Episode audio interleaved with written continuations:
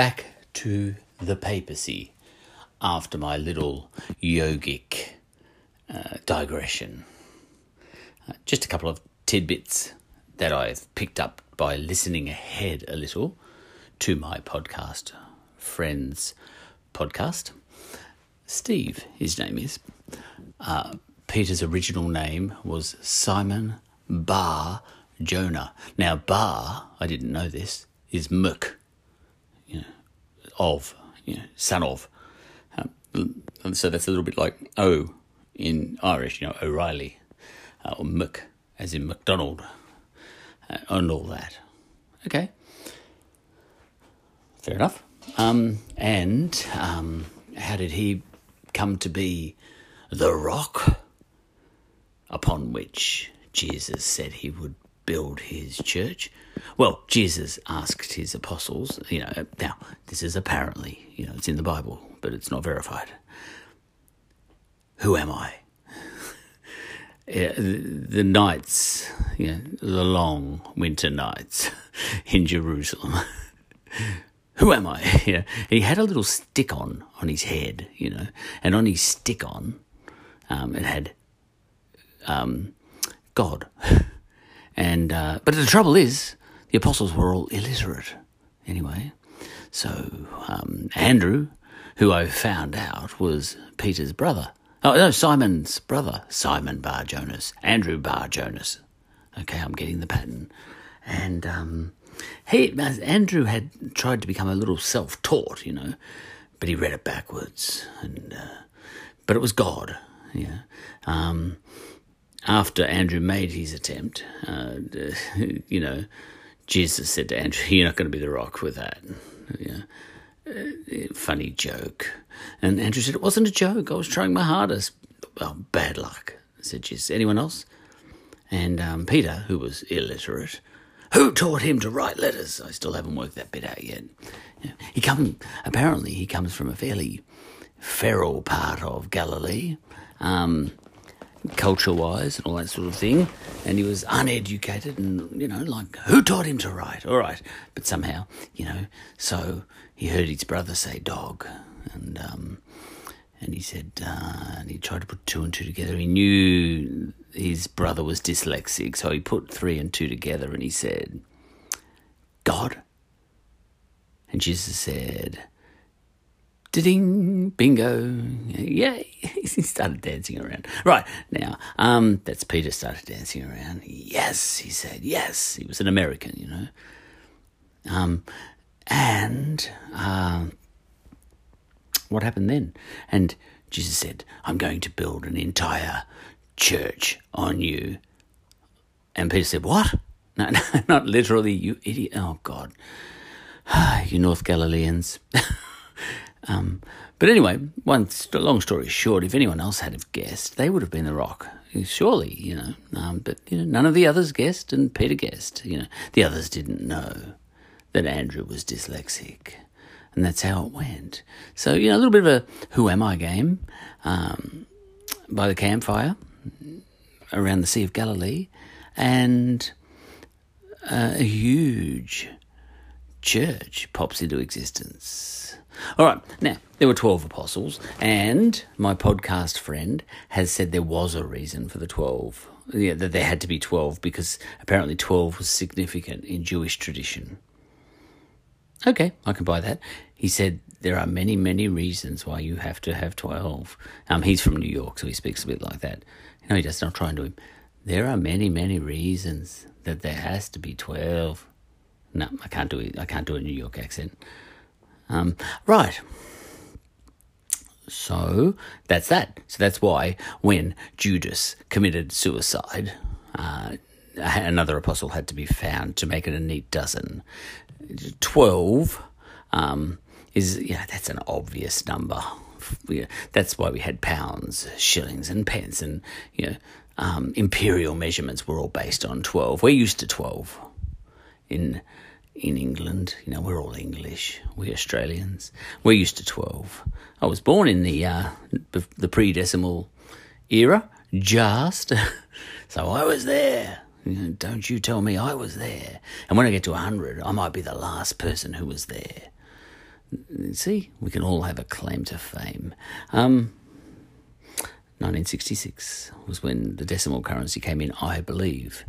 Right now, um, now here's the thing. Uh, I found out that Peter did indeed become the bishop of Rome. You know, he started communities all over the place, and the ones that were mentioned were, you know, Jeru- modern day Israel, modern day Lebanon, and modern day Syria. Uh, those borders didn't exist back then, of course, and uh, a couple of other things, just like Life of Brian. This um, this uh, podcast person says that this area of Judea was a pain in the neck for Rome, full of arguing factions, you know, sects, everybody arguing, you know, making a big deal of everyone not chilled. And I find that easy to believe with the Jews, know, arguing theology and all that sort of thing. Anti Semitic? No, I'm not being anti Semitic. If you're a pain in the ass, you're a pain in the ass, and apparently they were a pain in the ass, you know. Um, all right, now, um, to Rome, know, and no, they had to be because they got wiped out, and Rome doesn't wipe out people if they're not being a pain in the ass. So, to QED, you know, so seventy AD, um, you know, which is coming up after Jesus dies. Um, seventy AD, uh, Hadrian heads down there, just wipes a lot of them out. You know, um, destroys the temple. Uh, would he have done that if they weren't a pain in the ass? From Rome's perspective, you're either a pain in the ass or not. All right. Um, so that's that. You know, you might they they had, but you know, they can very, you know, they can put up a very strong justification as to why they were a pain in the ass. But the point is, they were more of a pain in the ass than all any area that didn't get wiped out. You know, and the Carthaginians were a pain in the ass too. Yeah, Punic War one, Punic War two, Punic War three. You know, and Rome. You know, because so Rome completely destroyed the Carthaginians. Why? Pain in the ass, you know. Um, I'm not being moralistic. I'm just, you know, just cause and effect. You know, I'm not. I'm not being judgmental. I'm just saying they had to be, or they wouldn't have got wiped out. Right. So that's that. Now, as far as um, the apostles go, apparently, pretty much every bishop in what I'll call the non-happy clap churches in the world um, yeah, because in the modern age we've got happy claps. I'll just let you guess what I'm talking about. That I think you know what I mean. Um, and apparently, all the mainstream churches of the world who have bishops, and this is you know Orthodox and Catholic and um, even Anglican, or most of the Anglican churches. Um, I would imagine the High Anglican Church, especially, uh, but you know, apparently Anglican priests too. I mean, Anglican bishops. Apparently, they all trace back to one of the twelve apostles in the apostolic succession. All right, uh, so that that sort of covers that. Now, whether they do or not, you know, the the early the apostles are shrouded in mystery. You know, we don't we have got no verification as to who they were, but you know, it is said you know, and that's good enough for me. Okay, you know, we're not going to have real, you know, we're not going to have proof. We're not going to have independent, verifiable proof. So we'll just say, they say. This is the story the Catholics and the Anglicans and the Orthodox tell themselves, and that's that's the way it is. Okay, that's all. More later.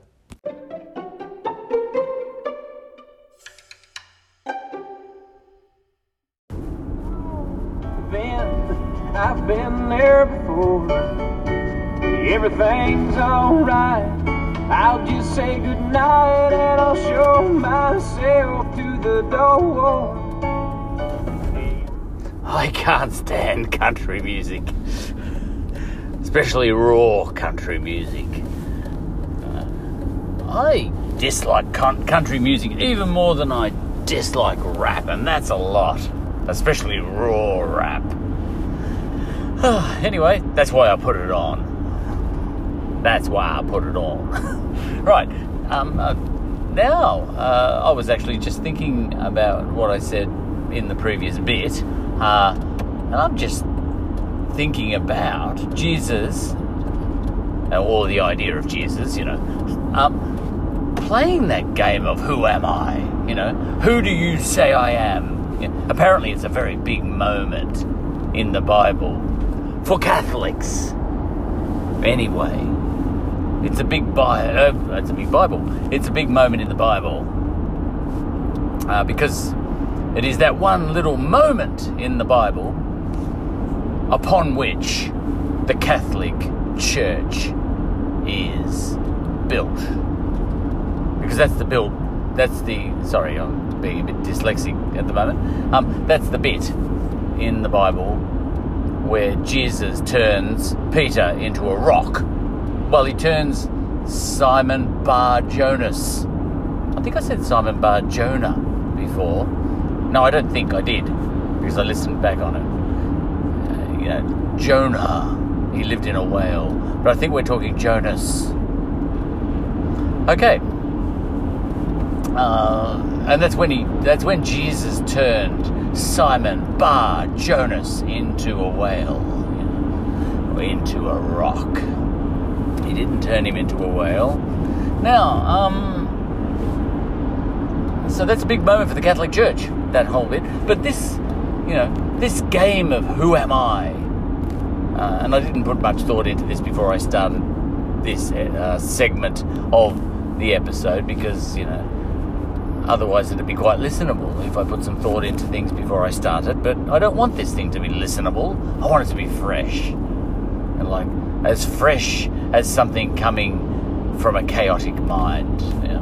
Now, thinking about Jesus playing the game of who am I? Right, who do you think I am? And he played that game with his apostles. And uh, a cold read of the Bible, of, uh, of that section of the Bible, would suggest that whoever was going to put his hand up and say, You are, you know, God the Most High, you know, Optus, Optus Deus Maximus, yeah, uh, Deo Optimus Maximus. Um, whoever was going to say anything like that was going to be Jesus' main man, you know, because he asked the questions. He gave everyone a fair, a fair crack. He asked the whole twelve. Who do you say I am? He asked the group. And Peter was the one who you know, chirped up and said, "You are God, you know, Jesus, right hand man, the whole, you know, right hand of the Father, you know, Most High, um, Messiah." Ah, he said, "You are the Messiah." You know, he said something like, "You are the Messiah." Yeah, Messiah. The Messiahs are a big thing. The idea of a Messiah, this much I know, I think, is a big thing in Jewish tradition. You know, if you're a Messiah, uh, I think um, the you know, there were quite a few messiahs. The one I remember, but um, Jesus was the big messiah as far as Christians were concerned. I, I think Cyrus the Great was called a messiah because he deliv- he, del- he freed the Jews from Babylonian slavery. You know, because um, Cyrus the Great um, uh, took over Babylon at some stage, and. Uh, just before Alexander the Great was Cyrus the Great, and he was great. He was good too. He's nice, yeah. uh, as far as I can tell. Uh, not much is known about him, but a lot is known about him. Now, um, and I think he's the only Gentile ever to be uh, granted the accolade Messiah. You know, because he what he delivered, he delivered the the Jewish slaves from the hands of Babylon. You know, okay but to be a Messiah in that sense, you have to deliver Jews from their slavery, you know. People who delivered other slaves from their slavery were, you know, uh, the, the Bible stays silent on them. Um, yeah. Uh, oh, geez, you know, don't make value judgments about that. Um, but, you know, Jesus came along and sort of st- tried to stop that sort of game where you could only be a, a, really good leader if you helped Jews, you know, uh, because that was in that's the Jewish tradition. Uh, that's the tradition of a lot most cultures, I think. If you help Australians, we love you more than if you help New Zealanders, you know. In Australia, uh, maybe we do. I don't know. Uh, all right, but uh, Jesus ended up coming along and you know somehow said, "Oh, you know, uh, it's not only Jews; Gentiles are welcome too." Yeah, and that was the Council of Jerusalem decided that after Jesus died, that that Jesus's overall message was that Christianity was for everyone. And in that, I've said before that I think Christianity was mirroring Rome, which was moving towards the idea that anybody can be a Roman citizen. Yeah. Um, so the uh, heavenly idea of Christianity was mirroring the earthly idea of Rome, as far as I can tell. And, you know, um, uh, St. Ambrose would eventually write the city of God, you know, which would be a mirror, as far as I can tell, of the city of Rome. Now, what I mean is, you know, the Empire of Rome. Know, not the actual literal city. Right. So, um, yeah, so, you know, the Council of Jerusalem um, decided that, yeah, all that. Um, Cyrus the Great, I don't know where I was up to then, but um, Peter, the Rock, um, oh yeah, Jesus playing the game of who am I? Right, who do you think I am? Who do you say I am? And Peter put up his hand and says, You are the Messiah. Okay, that's how I got onto all that Cyrus the Great stuff. I remember now. Um, now, did Jesus know that Peter was going to uh, pipe up beforehand? Either he did or he didn't. Right? Now, if he did, you know, a little bit like later on, Jesus said, "One of you will betray me." You, you know, one of you will be in the Garden of Gethsemane. You know, Jesus is sort of crying, his eyes out, whatever. Um, one of you will betray me. Yeah, and he meant Peter. You know, um, so way back here, earlier on in his career, Jesus is looking at all the twelve apostles, same as later on when he said, One of you will betray me. And he's looking at all these apostles and he says, Who do you say I am? Who am I? Now, he either knew Peter was going to come up with the correct answer or he didn't. Is that fair logic? Right, he either did or he didn't. No. Some things are a dichotomy, I think, in on this planet.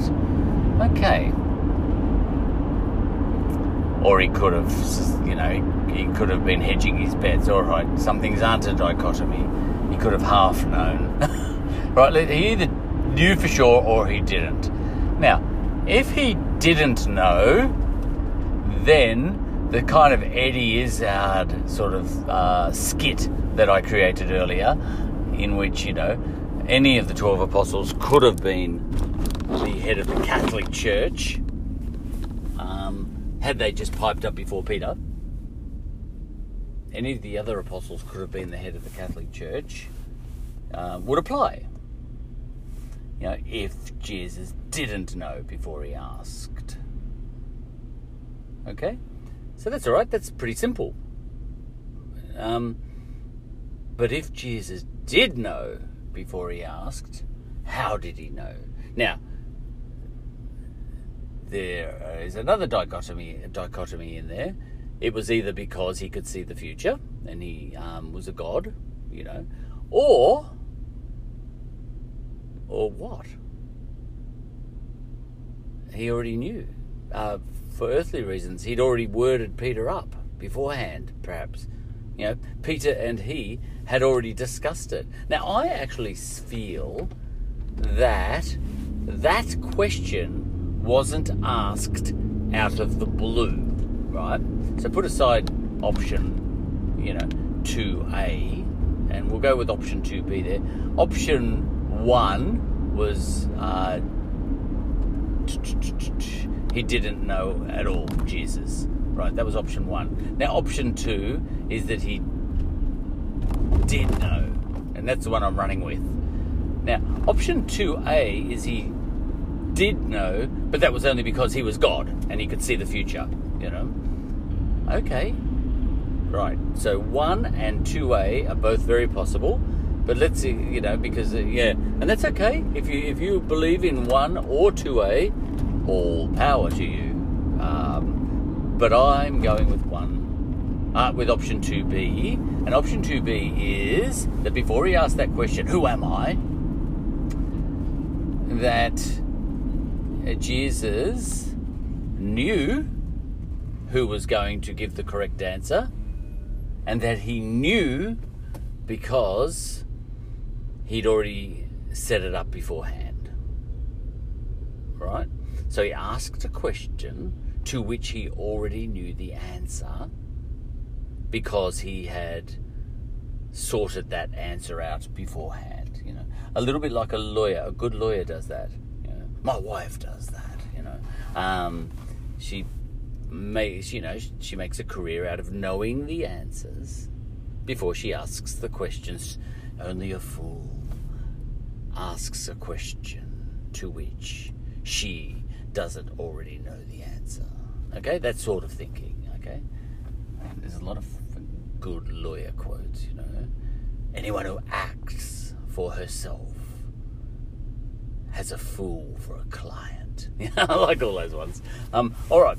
Now, Jesus, I'm going with option 2B, but I am not disrespecting anyone who goes with option 1 or option 2A.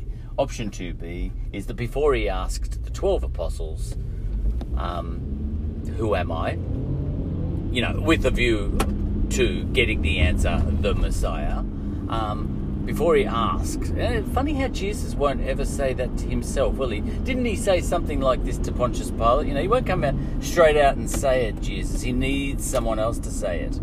Uh, Jesus won't say it himself, you know, because this is this humility that Jesus has got where I never say that I'm the greatest. You know, I'm not the goat, you know, greatest of all time.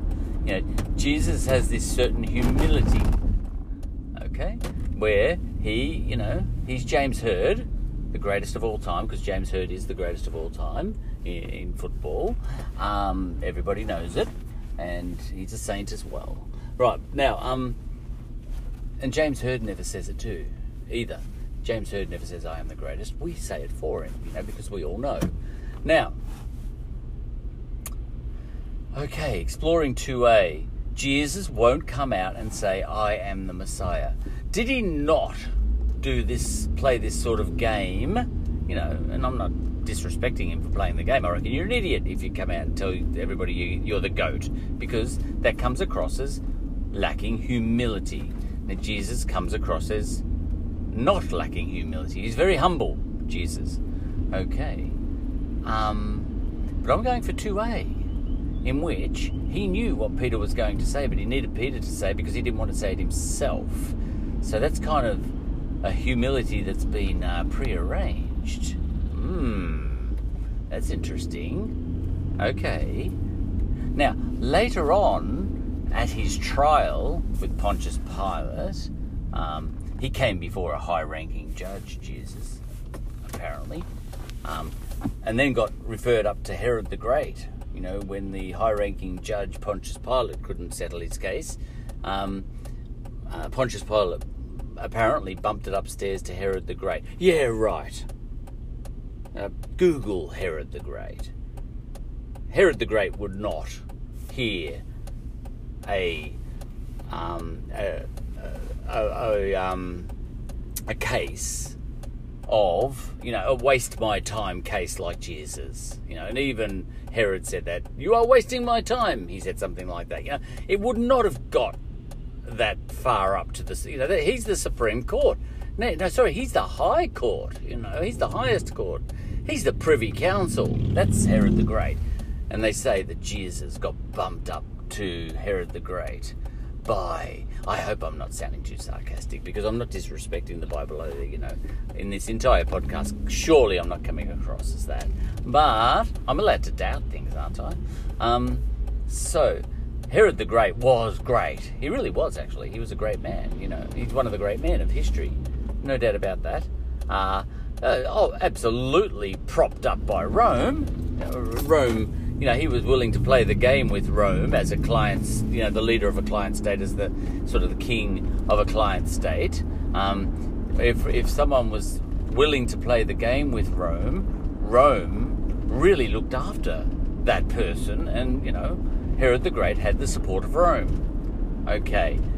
Um, Oh, there's another angle to that. You know, the way that Pontius Pilate got all stressed and said, "This case is too hard for me. I'll bump it upstairs." You know, the Bible would have you believe that. What idiot administrator, you know, who has got to such a position as Pontius Pilate got to, is going to admit that he can't solve the case of a um, of you know a petty um, a petty uh, preacher on the street corner uh, claiming to be Jesus, uh, claiming to be the Messiah, and the conservative Jews being unhappy about that.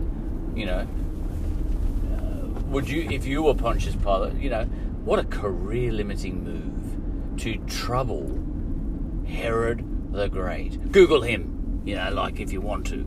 Um, Google him. Um, would you waste Herod's time with a case by uh, in such a way as you're admitting that you can't deal with it? G'day, Herod the Great. I can't deal with this guy. Can you deal with it for me? You call yourself a Roman soldier, son. You know, call yourself a Roman magistrate, son. I really don't, you know, we might have to just uh, review whether you are fit for this role. You know, you would do that. The Romans were famous for being can do. No way. You know, that's what I think. No way. Now, I've lost track because that one just troubles me so. That one irks me so much that it's going to actually throw me off my train of thought. Yeah. But I'll try and get back on my train of thought.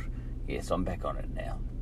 So, um, let's just roll with it, you know, because you have to do that with the Bible. You have to roll with it. You don't have to. You can actually um, entertain the Bible and things like the Bible, you know, the Quran, for example, um, and all sorts of, you know, stuff that people assert to you as being true, you know. Um, you know, modern conservative politics is often asserted as self-evidently true, you know, and you know I find a lot of that rubbish. Um, th- did I mention um, and progressive politics, modern progressive, you know, compassionate politics, often presented to me as true. I've got a friend who says let all the refugees in, and I said, you mean all of the refugees? She says all of them looked me straight in the eye.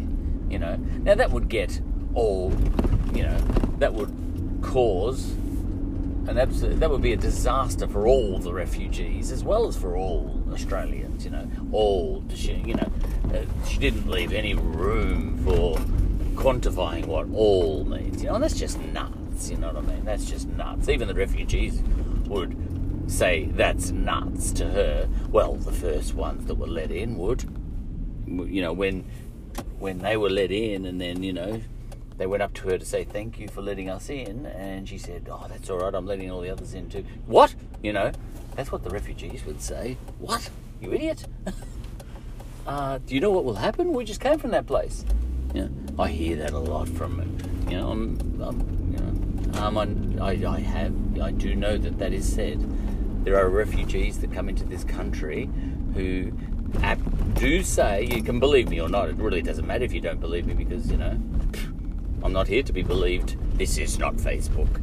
But, you know, if you take refugees from um, one mob over there, I don't care what sort of refugees they are, they can be from the Balkans, they can be from, you know, North Africa, they can be from the Middle East, they can be from Afghanistan, they can be from New Zealand, wherever you take them from, the refugees, um, you know, by and large, you grab one refugee and say, listen, you know your enemies back there that were actually, you know, back in the old country? And they say, yep, because they've always got enemies. Always.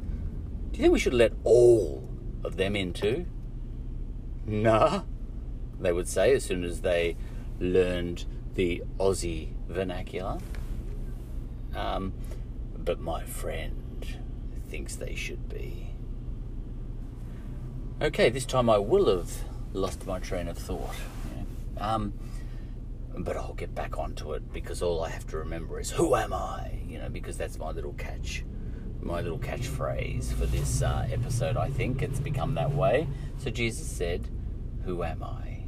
And he said this to the twelve apostles. Now I'm going with option two A, in which Jesus um, knew in advance that Peter was going to be the one to respond um, and that he knew this because he and Peter had colluded. Now, maybe not colluded in a in a um, you know in a corrupt way, but you know they were on the same page. You know, come on, are you going to say that they hadn't discussed it? You know, are you going to you know this is a, a sect. This is a sect with a clear sect leader who is clearly clearly inspirational. Um, are we going to say to ourselves that Peter had no idea that all the 12 apostles had no idea that Jesus was some sort of Messiah, you know? I say that before he asked that question, who am I? He knew that he was going to get the answer, you are the Messiah. You know, I think they had discussed this many times. You know, Jesus didn't start becoming Messiah like from that day onwards. He had been Messiah like. We already know this throughout his whole ministry. We know this. He had been Messiah like since he was a child. His parents lost him, and he was found in a temple being Messiah like. We know he was a Messiah from childhood. His mother knew he was a Messiah from childhood. The 12 apostles knew he was the Messiah at the moment that he asked that question. And yet, Jesus kind of knew that Peter, that Simon Bar Jonas, not Jonah, was going to say yes. I think he did. I think he did know that Peter was going to say that. Or, now we know that the, uh, you know, or was he willing to let to roll the dice and let you know even under option 2a you know because suddenly I'm I'm arguing that they all knew he was the Messiah. But yet and yet Peter piped up first. All right this is a problem isn't it? See you can dig yourself into a hole. What was Jesus up to? Firstly I think there's a fault there's some sort of false humility involved which I think is worse be, than being unhumble. Um, um, and you could probably think of modern examples of people who do that. You know, some uh, woman um, on Facebook who takes a, you know, who's got a, um, a perfect figure who um, poses in a bikini for a selfie on social media and says, "Oh my God," you know, they say "OMG." Um, I can't believe my stomach is so fat in this bikini. And then, yeah, that's kind of fake humility, isn't it? Sort of sorts, maybe. Yeah. All right. Um, there was a tennis player that did that. I uh, saw it in the paper today. So, um, what's her name? Eugenie Bouchard, I think. Jesus. Eugenie. You're all the same. No, now, um, okay, so Jesus, uh, the 12 apostles, all right, I'm running with 2a, open brackets, Roman numeral 1, close brackets, that um, Jesus knew um, uh, knew that somebody was going that the, somebody knew he was going you know when he asked the question who am i um, he he was not rolling the dice i really think that he, but he, but at this point in time under roman numeral 1 jesus um, knows that all 12 apostles know that he is the Messiah. All right. So he's still rolling the dice, isn't he? Even if he set it up. You know, the way he does throughout his career, I think. I think you could find other examples where he won't say that he's God, um, but cryptically, he sets things up. You know, rhetorically, he sets things up so that the answer has to be, You are God. You know, so he says, Who do you say I am? You know, um, an idiot? You know, no one's going to say that. You know, he's setting it up because he wants that answer. There, when he asked that question, he was not going. there was no way that the answer could be anything other than Messiah. So when he asked that question, "Who am I?" he was making a declaration that he was the Messiah, in my opinion. Now, I'd need a theologist to check that, but please, if you're a theologist, ring me on 555, you know, you can't find me, you know, 555, you can't find me. Ring me and tell me I'm wrong. When he asked, Who am I? Who do you say I am? Was that code for I am the Messiah? And yet it is really important for Jesus to never say it. He needs someone else to say it. I think it's a stitch up. Yeah. Okay. Now, and yet, he had to know that Peter would say yes because Peter as his right hand man. Was Peter his right hand man before this moment, or did he suddenly become his right hand man, right hand man after that moment? Okay, one way or another, Jesus needed Peter to be his right hand man. See, if you're a lawyer, you could pull this apart. All right. Okay.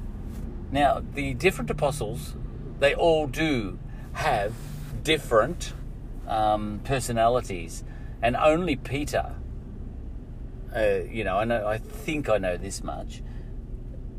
He needed Peter to put his hand up and say, "You are, uh, you are the Messiah." He needed Peter to be his rock because Peter had all the right qualities or lack thereof, you know, to be that Messiah. I think I've heard that. Um, who was the one who was the chair chairman of the first council of Jerusalem? know, because present at that first council of Jerusalem was Peter and Paul, uh, and it was a very important meeting between the apostles and Paul, and maybe a few others, um, in which the definition of Christianity, you know, in which Christianity was um, was kicked off. Really, um, I think it might have been James, you know, and James was very good at that sort of thing, you know, but it was important, you know. You'd have to get into theology again um, Jesus needed Peter to say, to be the person who identified him as the Messiah. You know, uh, but I smell lots of rats in the process. Yeah, and I'm not liking it much. Whether it's option one that you go for, I'm not liking that all that much anyway. You know, option one is where he already can predict the future and yet he asks the question anyway and gets the answer that he was asking for in the first place, in which case he's not humble because he's saying, I am God. Okay? And yet he clearly, throughout his career, claims to be humble, you know, and won't say, I am God, you know. I think he doesn't say that. I think he refrains from saying that. So option one is a problem for me. Look, either say that you are saying it, or don't be cagey, you know, even if you are a god. Now, option 2A is where he simply didn't know and he was just rolling the dice. He simply didn't know and he was rolling the dice. Actually, I don't mind that one. Okay, so I don't mind that one. But option 2B Roman numerals 1 and 2, um, I reckon those two options leave me a little bit cold.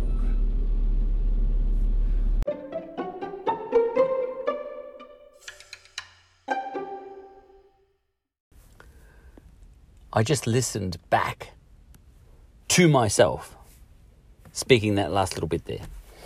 Well, half of it. And um, I've had to rethink on the the bit where, where I said that you know Pontius Pilate uh, pushed Jesus upstairs to Herod the Great.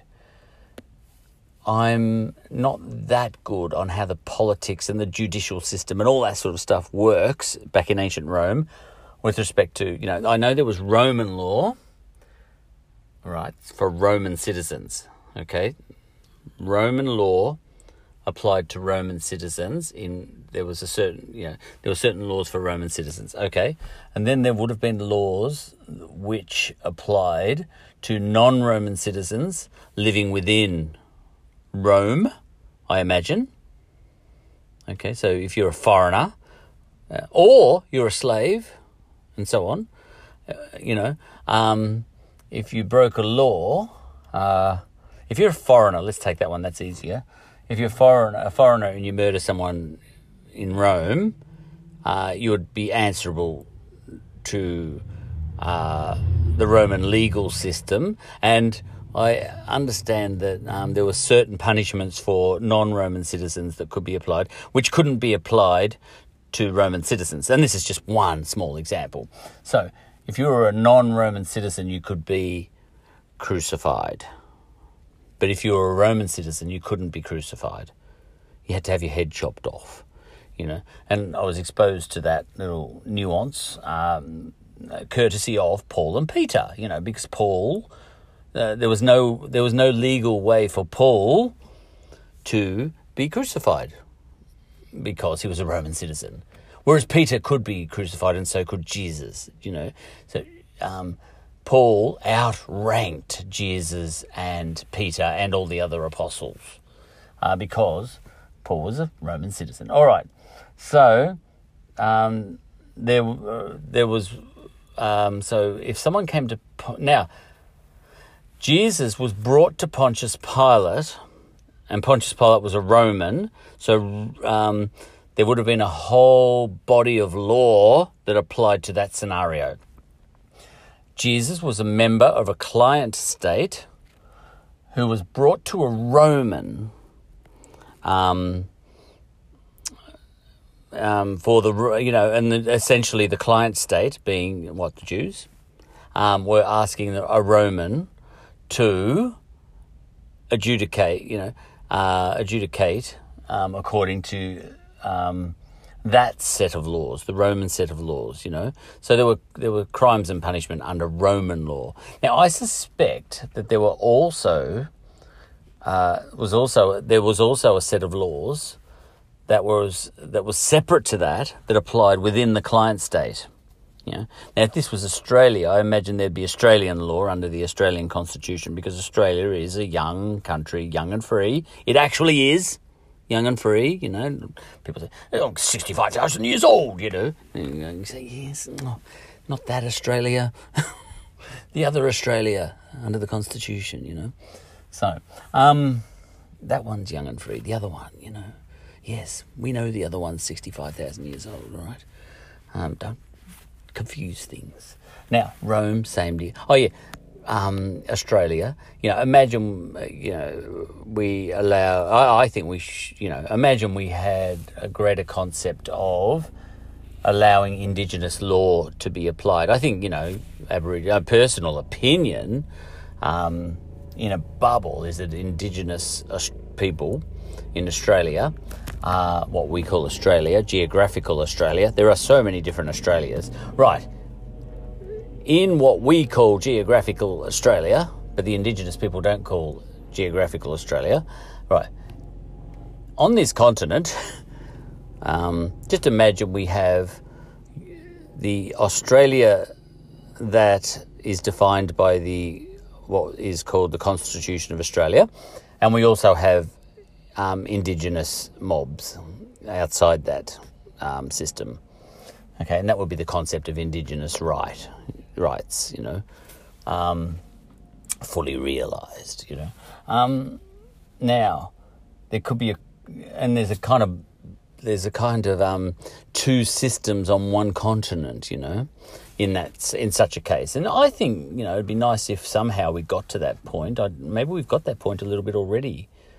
Uh, maybe we have got to that point, you know, um, with um, Mabo and all that sort of stuff. I'm, I'm, anyway, putting that aside, imagine a land where two systems operate at once, and a land like Australia, where where you have what we what I'll call British law, you know, um, British style law, and then you had Indigenous laws in uh, communities um, in Australia. All right, so imagine those two systems. Now, someone commits a crime on, you know, in an Indigenous sort of community, and um, the you know a murder, let's say, and maybe depending on how you set these two systems up in Australia, you know the uh, the person, the family of the people, the person who got murdered might be able to sort of will we will we settle this with Indigenous law or will we settle this with uh, what they call Australian law, you know, under the Constitution? And they might say, let's take this to um, Australian law, an Australian court of law, and see what they make of it. And um, because I think we'll get better justice on this occasion than if we take it to than if we apply Indigenous law, you know, um, and in the Indigenous law might allow for the victim to make such a decision, you know? So it can get quite complex, I think. All right, so imagine that, you know, that whole setup. So you're an, you're an indigenous family and someone in your family has been murdered, all right? And I'm not I'm not picking on someone. I'm trying I'm, I'm getting towards a system. You know, I'm I'm imagining Jesus as a minority group, okay? You know, all right? So I'm not I'm not suggesting Indigenous people murder people more than British type style, European style Australians. Oh, this is a different podcast. This is one that's about Jesus. All right. So I'm imagining Jesus as an Indigenous person because he was, you know, sort of thing in Judea. Right. So there's been a murder in an Indigenous community in in Australia, and in 20 years now, 20 years from now into the future. And the um, the and Indigenous law says, you know, the way things are set up twenty years for now, from now, that that family has a choice um, to take the um, the accused to an to an, an Australian court of law you know, under the Australian Constitution, or to have it taken to the elders of the local of the community, of uh, to the to the indigenous nation, you know, for a hearing. All right, and this family sits there and has a meeting, and they say, "We'll take it to the Australian Court of Law," um, for whatever reason, doesn't matter. And I think that's what the Jews did. I think they took Jesus across to the Romans and tried to get the Romans to sort it out rather than have them sort it out themselves for whatever reason. And so imagine in the case of the Indigenous Australian accused uh, being brought to our courts, and then our courts put that guy on a good behaviour bond for two weeks, you know, because uh, let's say you know, um, just the Black Deaths in custody thing is too much for, you know, let's say relations, you know, we're right into reconciliation and we just can't handle having Indigenous people in jail, you know.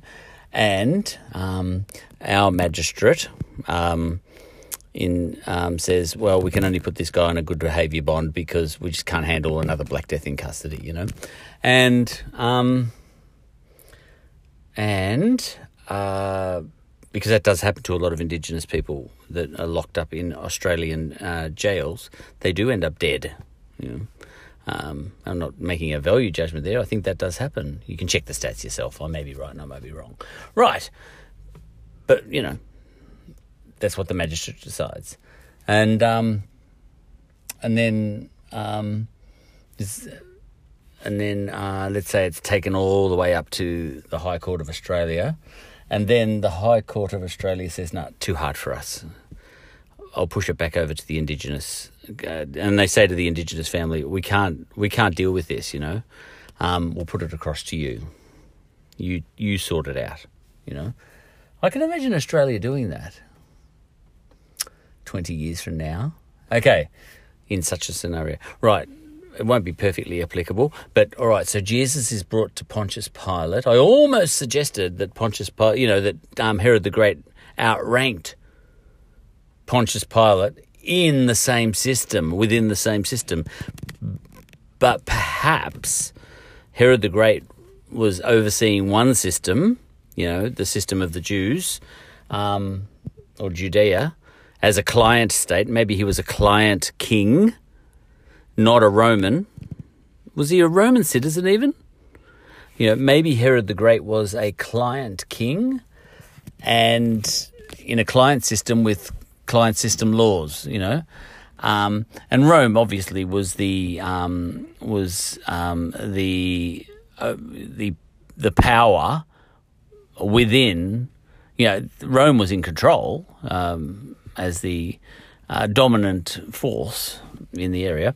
Right. So it's all within the Roman Empire, uh, but you have these little communities within the Roman Empire who, and this is part of Rome's genius, you know, Rome had a sophisticated system.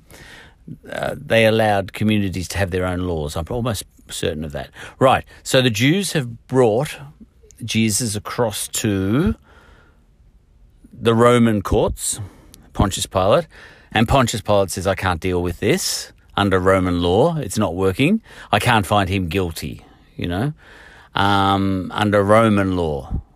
And the Jews are very dissatisfied by this, so they march him off to Herod the Great, and Herod the Great uh, somehow manages to get him crucified under Jewish law. Is that what happened? Yeah, something like that. So I may have got all that wrong.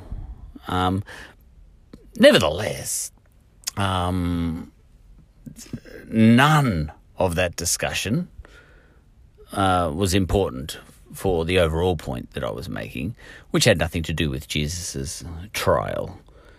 Yeah, uh, the discussion I just had.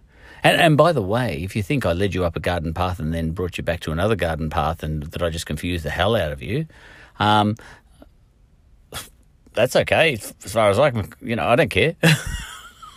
and um, I don't necessarily think that's a bad thing anyway, because, you know, it, it, gets all the it gets the brain ticking over one way, then the other.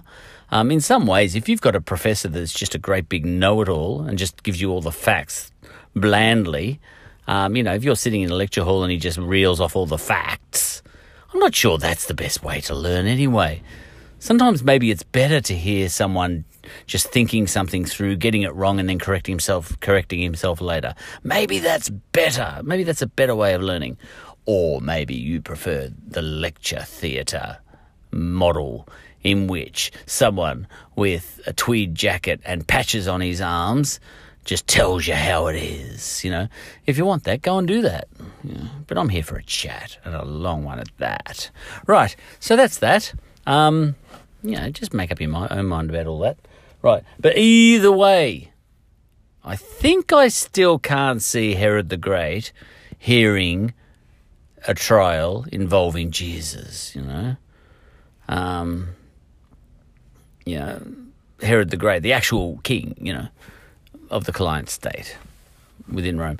You know, next thing you, you know, I'm surprised it wasn't taken all the way up to Augustus Caesar for a hearing. You know, uh, uh you know, making Jesus more important than he really was in his time. I really don't think he was that important in his own time, but I could be wrong maybe he he did create a stir, and the Jewish conservatives were that concerned about him that you know that they did take it all the way to the top to Herod the Great.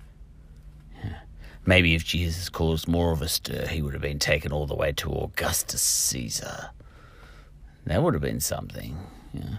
But sometimes I think with these things, you know, Jesus becomes more important later in history, and then retrospectively we make him more important in his time. You know, does that happen a lot in history? You know, was Moses next to nothing in his time?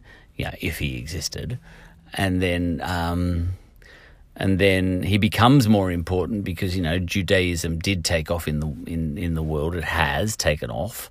Um, and become bigger than Ben Hur. okay, so Judaism is so big that it's got Hollywood and they can make two Ben Hur movies, you know. So suddenly, you know, Ju- Judaism, uh, Jewish culture, it, it, goes global, you know. Um, and because it's gone global now, do we retrospectively, do we go back in time, back to when the time of the Jews in Moses' time, whenever that was, the man, the legend, the myth, um, and say he was just important, just as important uh, in Egypt as he is in the USA now. So, for example, a Jewish, a Jewish um, story, you know, a Jewish story of heroism or whatever. You know, a big name in Jewish history is a big deal in in um, the USA.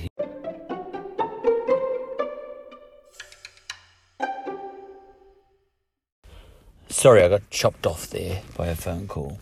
Uh, I think you know where I was going with all of that, so I'll just let that one go. Um, okay, so that's that. And there was something else uh, that I had a rethink about in that other episode. Oh, yes, I think I overcomplicated the various options that pertained to Jesus asking the 12 apostles uh, as you know the question who am i yeah. I think it can come back to either he knew the answer in advance or he didn't. Yeah. Either he knew that Peter was going to put his hand up and give the right answer, or he wasn't. You know. So I think there's only a, a an option one and an option two. Yes, you can break it down further, like I did, but in the end, he either knew in advance that Peter was going to not only answer the question but get it right yeah, and as a consequence of that, Jesus was going to uh, call him the rock upon which Jesus would um, would um, build his church. You know, and you know, and have Peter as his right hand man. Either he knew the result of that question before he asked it, or he didn't. I'm inclined to, uh, you know, if I was a theologist, I would say I'm inclined to think that Jesus did know the answer to that question before he asked it, and um, and then I wonder why he asked it at all, unless he was just trying to be illustrative or something. But I think it does uh, bring into question whether Jesus was very with whether Jesus was so humble, you know, because I think Jesus is famous for never declaring himself to be the Son of God, the Messiah, and all that sort of stuff openly. But in moments like this, I think he is declaring himself to be the Messiah, the Son of God, and all that sort of stuff, you know. He, he talks in riddles a lot. I think he called himself the Son of Man on one occasion, and, you know, and these are all uh, cryptic, tricky riddles, you know. But I think Jesus just flat out, you know, via moments like this in the Bible, in which I think theologically you'd have to sort of say he knew the answer before he asked the apostles as to who was going to answer the question, who would be his right hand man, and who would be, you know, Peter the rock, you know. And I think he knew the answer, and I think he knew the answer to everything before he, uh, you know, I, I do, you know, everything Jesus knew he was going to be crucified. He set it all up. He was a he he was a death by cop uh, martyr. He was a suicide by cop, as far as I can see. Was Jesus?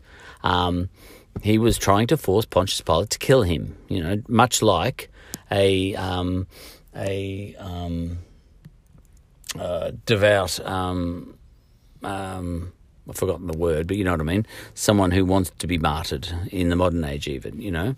Um, I think he was one of those. Um, so I think, yeah, Jesus knew everything in a theological sense before it happened. Um, except the question, oh my God, my God, why have you abandoned me? Maybe he didn't know everything that was on God's mind, but he knew everything else that was on that was going to happen in the real world, you know, in terms of the way the Bible reads. And in that sense, you know, someone, and he really does come across as knowing everything at all times. I don't, I, um, so he's got the answers for everything. And in that sense, he lacks a lot of humility, I think. And that's just in my book, you know, because Socrates, for example, said he knows nothing, where Jesus pretty much goes around saying, I know everything, you know. And I know he, uh, he speaks in parables and riddles, but, you know, he's got, re- if you read through those stories and parables and riddles and the questions he asks the apostles, who am I? You know, the answer's already there, and he's just waiting for some other people to vocalize it, you know what I mean? So I have questions about his humility on that level. He hasn't got a Socrates style humility. Socrates was prepared to say, "I know how to think, but I know I do not know what to think."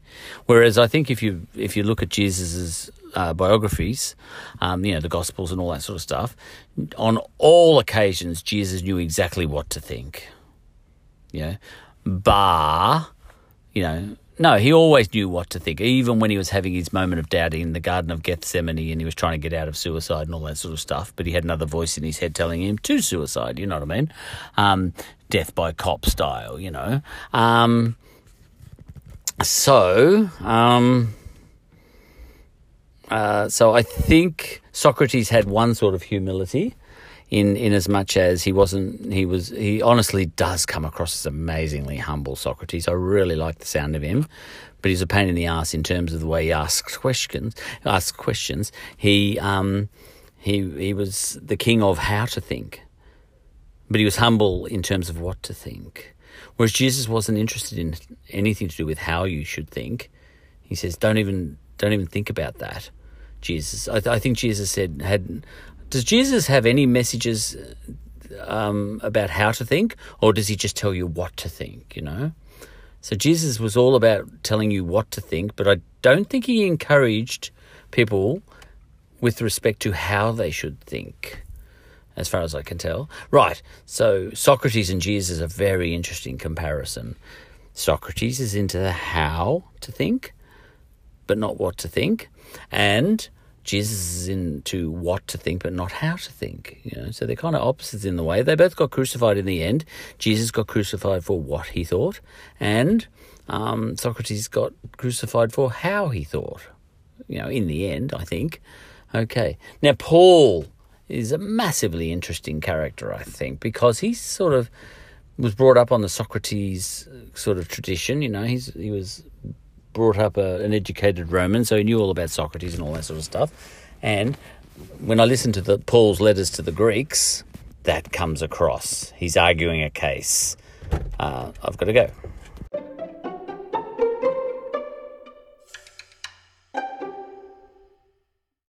True, Socrates wasn't crucified, made to drink poison let's I'll pretend I meant small c crucified. Small c crucified.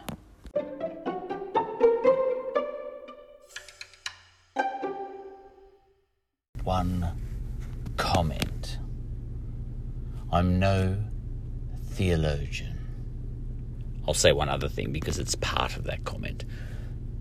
Um, I have quite likely looked at all these things that I've just looked at in a shallow way, theologically.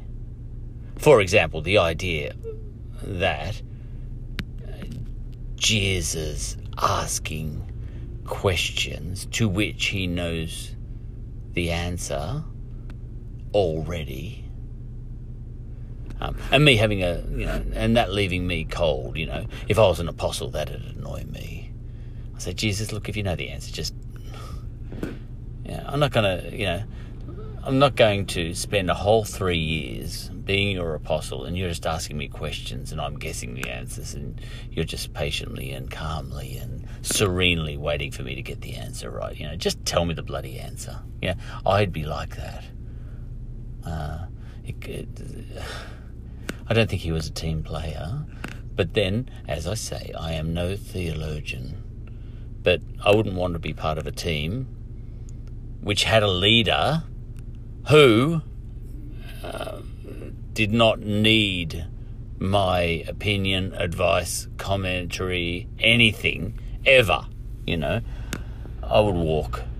I'd seriously walk. I wouldn't be interested, you know. Uh, I, I lose respect for the apostles, just going around like absolute, um, you know, um, uh, cult members. In a, uh, in a short, were they in a that passive a mode? Uh, but as I say, I am no theologian. I don't get the apostles, how they could do that, how they could be with a bloke who was always right, and how they could spend their whole lives, essentially, you know, um, their working lives, um, having no input whatsoever. Yeah.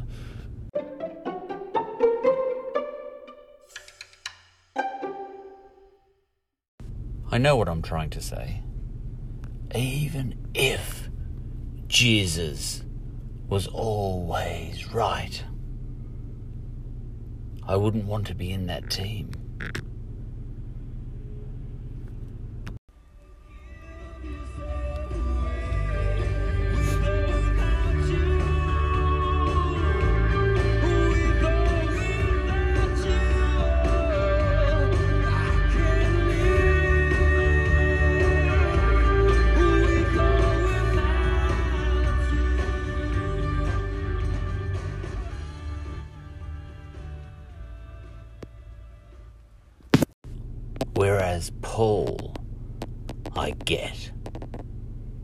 Reckon I could be Paul, um, where he knew the lie of the land from, let's say, the Greek thought perspective, because he was brought up on that stuff.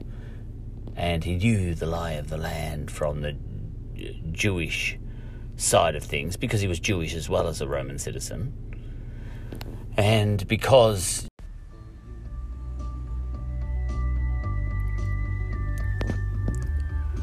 open square brackets. Dot dot dot. He. Dot dot dot. Close brackets. Knew the political landscape of Rome too. You know Rome coming out of the civil war and all that sort of thing, and how um, all the Roman ways and the Roman gods as well, and Greek thought had, on all the evidence, failed everybody because Rome had just had a terrible civil war and the Roman Republic had fallen, just fallen. And now there was an empire, you know, but people weren't certain that it was an empire because, you know, only in retrospect do we know that Augustus Caesar was the start of a, a long and, you know, up and down, but successful Roman Empire. Um, at the time of, you know, in Paul's time, there was no, that was no certainty. Um, Augustus was just a wild card who just got in after the, Re- the Republic had fallen, essentially, and they weren't even sure the Republic was had fallen. We only know that now in retrospect that it had fallen. But you know, people were still trying to get the Republic back together, and it was all a mess. And there'd been a terrible civil war, you know, and a hundred years of absolute, uh, you know, it was a, a state of terror living in Rome all that time um, for the past hundred years. You know, when Rome had turned upon itself in the previous 150 years, really, you know, um, and that's since um, Rome had defeated both Carthage and Greece in, I think it was 146 BC or thereabouts. And after that, Rome had turned upon itself and eaten itself. Um, and, and all that culminated in Julius Caesar and then, you know, terrible civil wars you know, Mark Antony versus and Cleopatra versus you know um, Augustus Caesar and all that sort of thing. And it had been a terrible place to live. Everyone had had a shocking time, and um, and Jesus had come along at the tail end of all of that. And Paul was very well, very well aware of the political landscape. And Paul, you know, and this is why I like Paul's letters to the Greeks, especially in mass. I always listen out for those because I go to mass. You know, um, I listen out for Paul's letters to the Greeks because I can always, they always seem to, I, I, I get him. You know, he's sort of saying, listen, I know, I know the establishment ways. I know how they work. I know all about Socrates and Plato and Aristotle. You know, I'm steeped in all of that. I was educated in all of that. I know that. It doesn't work, he's saying. And neither does conservative Judaism, because I know all that too, because I am a Jew. I am a Roman citizen. I am a Jew. I know all the sides of the, you know, I know the conservative argument, said Paul. I get Paul a lot more. He's far more interesting to me than Jesus or the apostles, yeah, the apostles, Peter and all that. Peter doesn't interest me much at all. I know he was very influential or something, setting up lots of community, but communities, but Paul's interesting to me because I can relate him to the modern era. You know, he's the he's the um, he's the I don't know the progressive sort of power behind the backer. He's the power backer behind the start and rise of Christianity, you know. And um, I, I reckon he's great. No, he's terrible. He's he's a shocker. He's a narcissist. He's interesting. He's good. He's bad. He, he persecuted persecuted the Christians. He he was the um, he was the champion of the Christians. He's a narcissist, whether he's bad or whether he's good. You know, he's a very interesting character, and he knew them. And, and I see politics in his letters to the Greeks too. You know, telling them to turn away from their ways, their Greek ways. You know, turn away from rhetoric. Turn away from thinking about how you think. Let us do your thinking for you. Let Jesus do your thinking for you. Jesus will tell you what to think put aside this business of how you think, uh, because we know how that ends. Did you see Julius Caesar getting stabbed 23 times in the Senate? That's how that ends. Put that aside. Turn to Jesus. And you will be happier. He, he says that in a lot of his letters. Choose thinking for yourself or happiness, but you can't have both. And he said, I think you should choose happiness because I know what I'm talking about.